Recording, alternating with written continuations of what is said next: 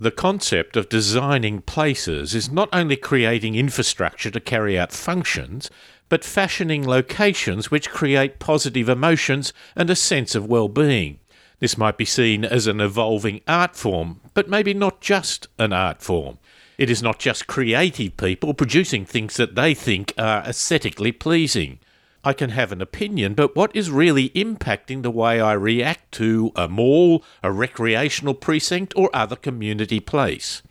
Now, you can ask people what they think, but that is a response after we have had the experience, and that can be affected by the nature of the questions and how we feel we should rationalise our behaviour. Is there a better way?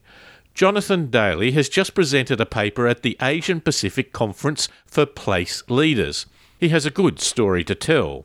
So, what was the thrust of his presentation? So, the conference was for the, um, it was called Place Leaders. So, that's uh, a lot about placemaking, um, but also more broadly what's going on um, in our cities and, and how we're designing around people um, specifically. And the area that um, that I was really focusing on is is how do we measure this? How do we measure places in terms of um, how it affects people?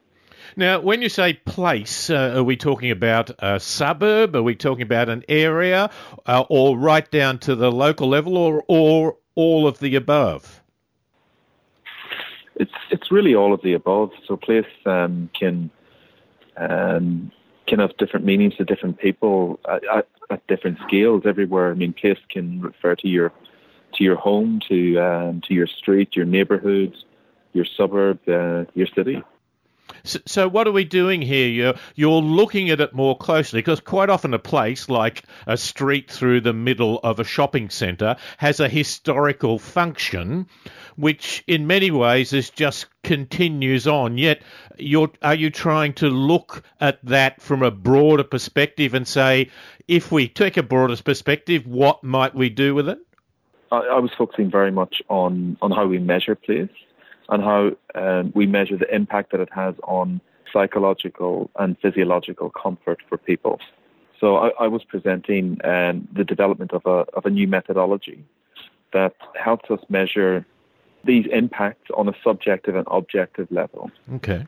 So measuring how people feel about a space, but in terms of what they're able to articulate, but also what they're not able to articulate. So we're looking at what's happening if you like, in, in the subconscious. We're uh, measuring heart rate, skin sensitivity. We're measuring um, also what's happening in the brain um, through EEG and trying to correlate then what people say with what their body is saying at the same time. So this is if I design a mall area, it's not just what my personal perception is, and it's not even what people might hurriedly say in a survey. It's how they, as you mm. say, physiologically react to it, which is a much deeper uh, form of measurement. Absolutely. Um, if you consider the fact that we're only aware, uh, consciously aware of about 5 to 10% of our behavior, of what we, we're doing at any point in time, that means the majority of how we experience what goes on around us is on a subconscious level. And the subconscious is incredibly powerful um, compared to our conscious. So we can process about 40 bits of information per second with our conscious, and our subconscious can process 40 million bits per second. So for most of us, it's very difficult. In fact, I think for everyone, it's actually really difficult to articulate why we like a place or why we feel comfortable there or, or uncomfortable. And we, we really need a more rigorous scientific led approach to, to understand this. I mentioned in an email just uh, as we were sort of preparing for this chat that uh, I had read some research about how people had been wired up for, uh, from an architectural point of view and were asked to walk down a street and look at different buildings and then see their mm. reaction to it. I know that's not exactly what you're doing here, but is that along the lines of uh, what you were doing? Yes, it's look, it's it's it's very close. Um, I think what we were doing is a little bit more expansive. So we, what we do is to is to walk with those people, if you like. Um, so we, we also hook up people to, we have mobile um, EEG um, headsets that they can wear to measure what happens in their brain. We can um, also fit them. We fit them out with um, eye tracking glasses, and we're also said measuring heart rate and skin sensitivity. But then we walk with them. We ask them a series of questions, and well, in fact, they lead us. They t- take us on a walk through through an area, through a place, and um, we're, we're recording these two things together: what they're saying and, and how their body um, is responding, what they're looking at when they say these things, and and so on. So it's really about you know trying to capture all this different information and then correlate it um, to to try and provide, I suppose, a more in-depth and rigorous understanding of of how this this place is affecting them. So, what would happen? I walk down the street. You would you you start to notice, as you say, that I might be looking at something, but I might look at it, and uh, and the other side of it is that I don't get too excited about it. I, uh, whereas if I look at something, it might not look at it for as long, but I might react more to it. Is those the sorts of dimensions you're trying to find out? Yeah, at the moment, this is quite um, experimental. So there's a lot that we're still working out. We we did publish um, uh, a journal article on the initial piece of research that we've done, and we're now moving to the stage where we're going to um, start applying this to actual places, and then start to iteratively develop the, the method. Hmm. So what we're doing in terms of we we take people um, a cross section of people. These are very in depth interviews, if you like. So we're not not aiming for huge quantities. It, it's all about the quality. What we do is we gather baseline information first. So we want to to kind of check, you know, your state of mind and how you feel psychologically and physiologically on that day, so we can make sure that you know what we're measuring is is, is accurate. And we also undertake an initial interview to understand, you know, what your attachment is to that place. You know, how long you've lived there, and what certain things mean to you, and so on. And then I say that the, the, the, the participant will actually take us on a walk through the space. So we look at things, for example, when they decide to cross a street, uh, when they change direction, when they stop somewhere, we want to know why they've stopped, why they've turned. We want to get them to reflect on it consciously, but all the time we're measuring what's happening in the background as well.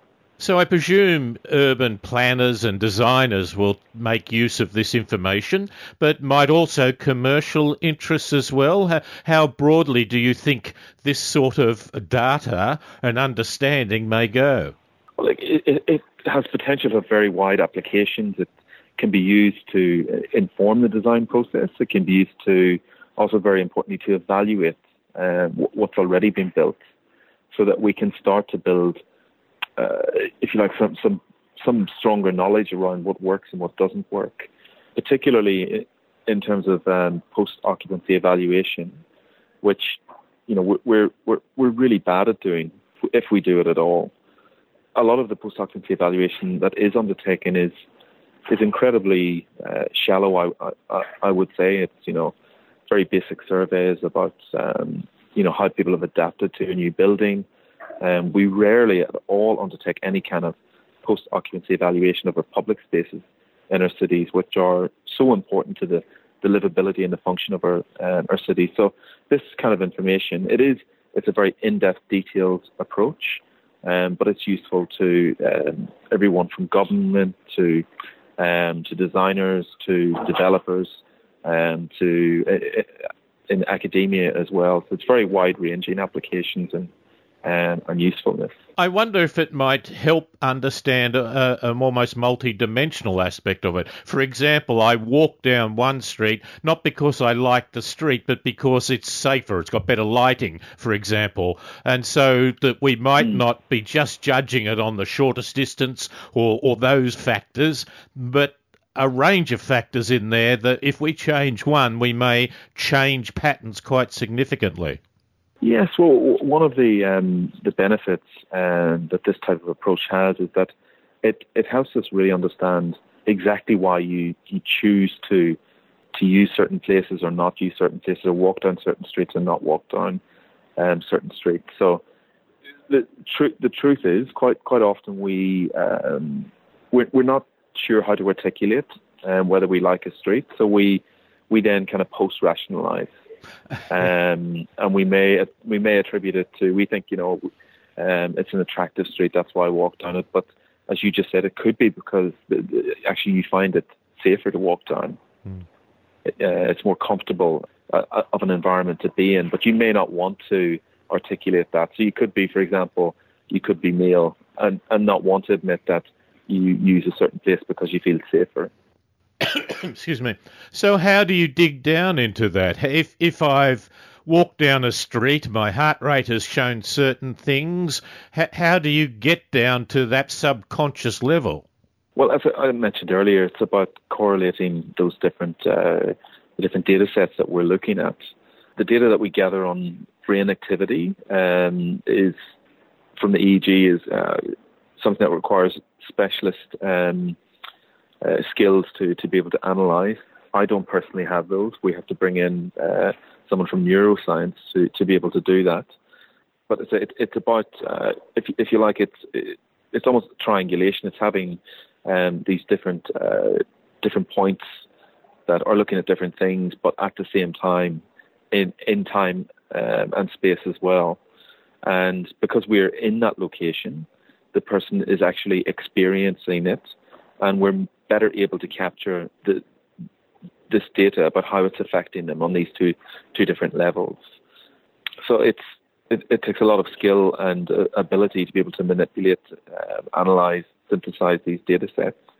But we have a multidisciplinary team that you know covers all areas from urban design, um, environmental psychology, neuroscience, and so on that enable us to um, to analyze it and then produce useful useful outcomes. Might there be a part in my brain that sort of registers when I have fear, for example? Would that be the sort of information that you might uh, correlate to what person a person is actually saying? Uh, absolutely, we can with neuroscience. We can we can um, tell uh, which emotion you're feeling by which part of the brain is um, is activated at that time.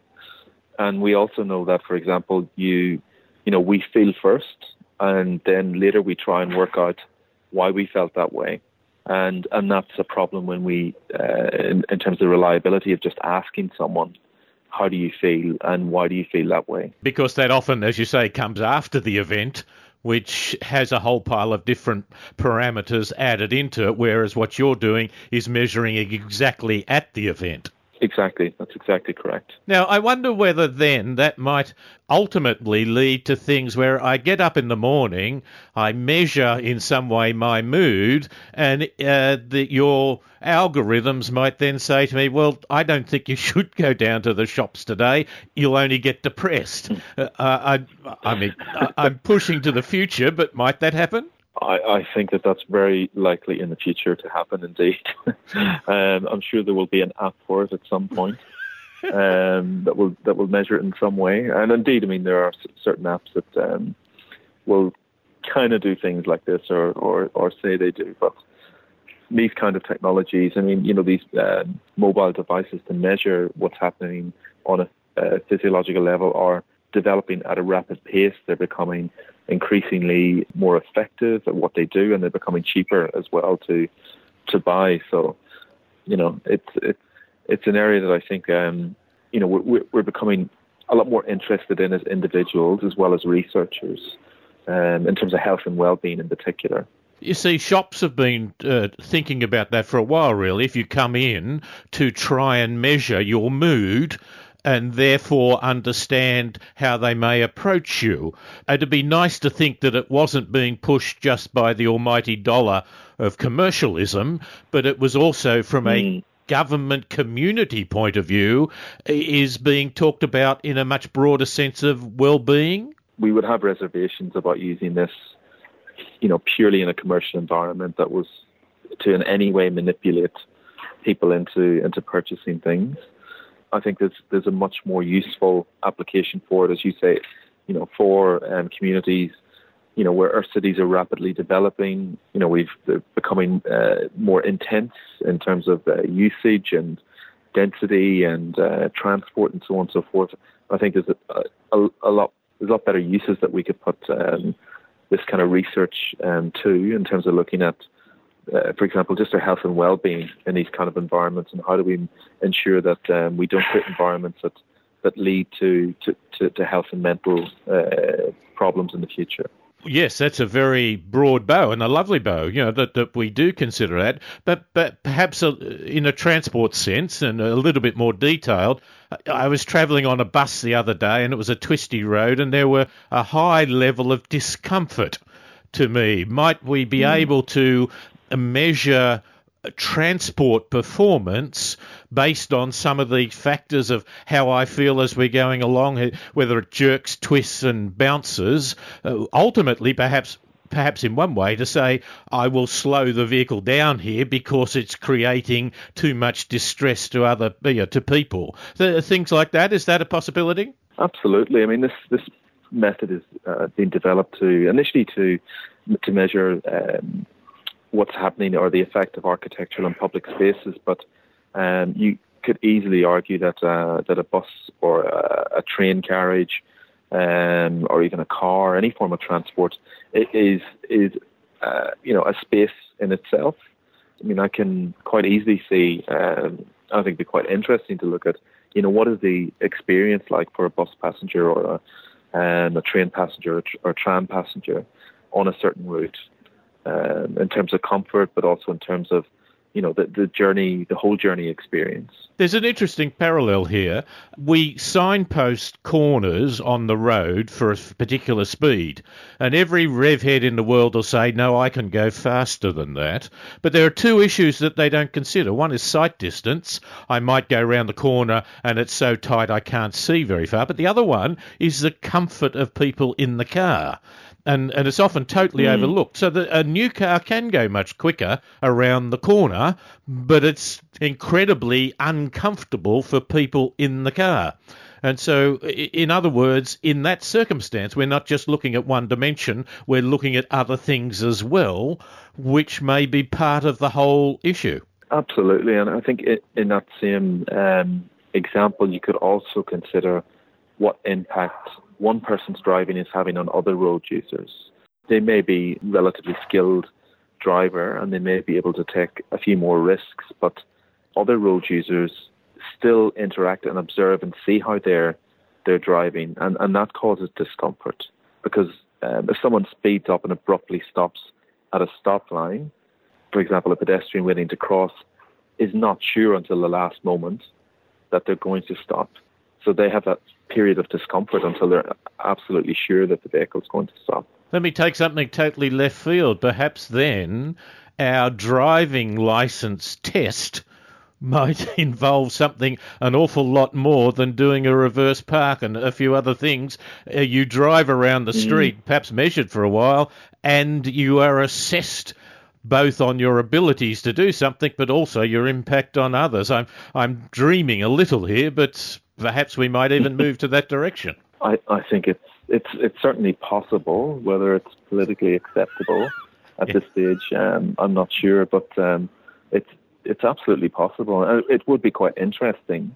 I mean, you could certainly you know you could simulate that in a lab and and, and test it and, and see what kind of results you get back. But to, to do it in in a in a real um, environment would be even more enlightening. And perhaps we may never get there yet. We might trial it, which would give us some idea of what the tests of the future might need to be like, even if we don't measure everyone to the intensity that you're talking about. Mm. Of course, the, the, the more interesting way to do this, but um, virtually impossible, would be to wire up the other people on the road to see how they respond to your driving. Well, it's far more accurate than hand signals, if you know what I mean. Yes, yeah, absolutely. Jonathan, that's lovely. There's some re- wonderful stuff there, and I don't want to see it as a, a futuristic technology controlling us, but us understanding people much better so that we can have mm. a more holistic approach. Absolutely. The, the ultimate aim of this is to design environments that are have a better fit for us as human beings on a psychological and physiological level. Jonathan, thank you very much for your time. You're very welcome. Thanks, David. Jonathan Daly is an urbanist, a professional who looks at how our towns and cities function and how we can create a better community through informed design.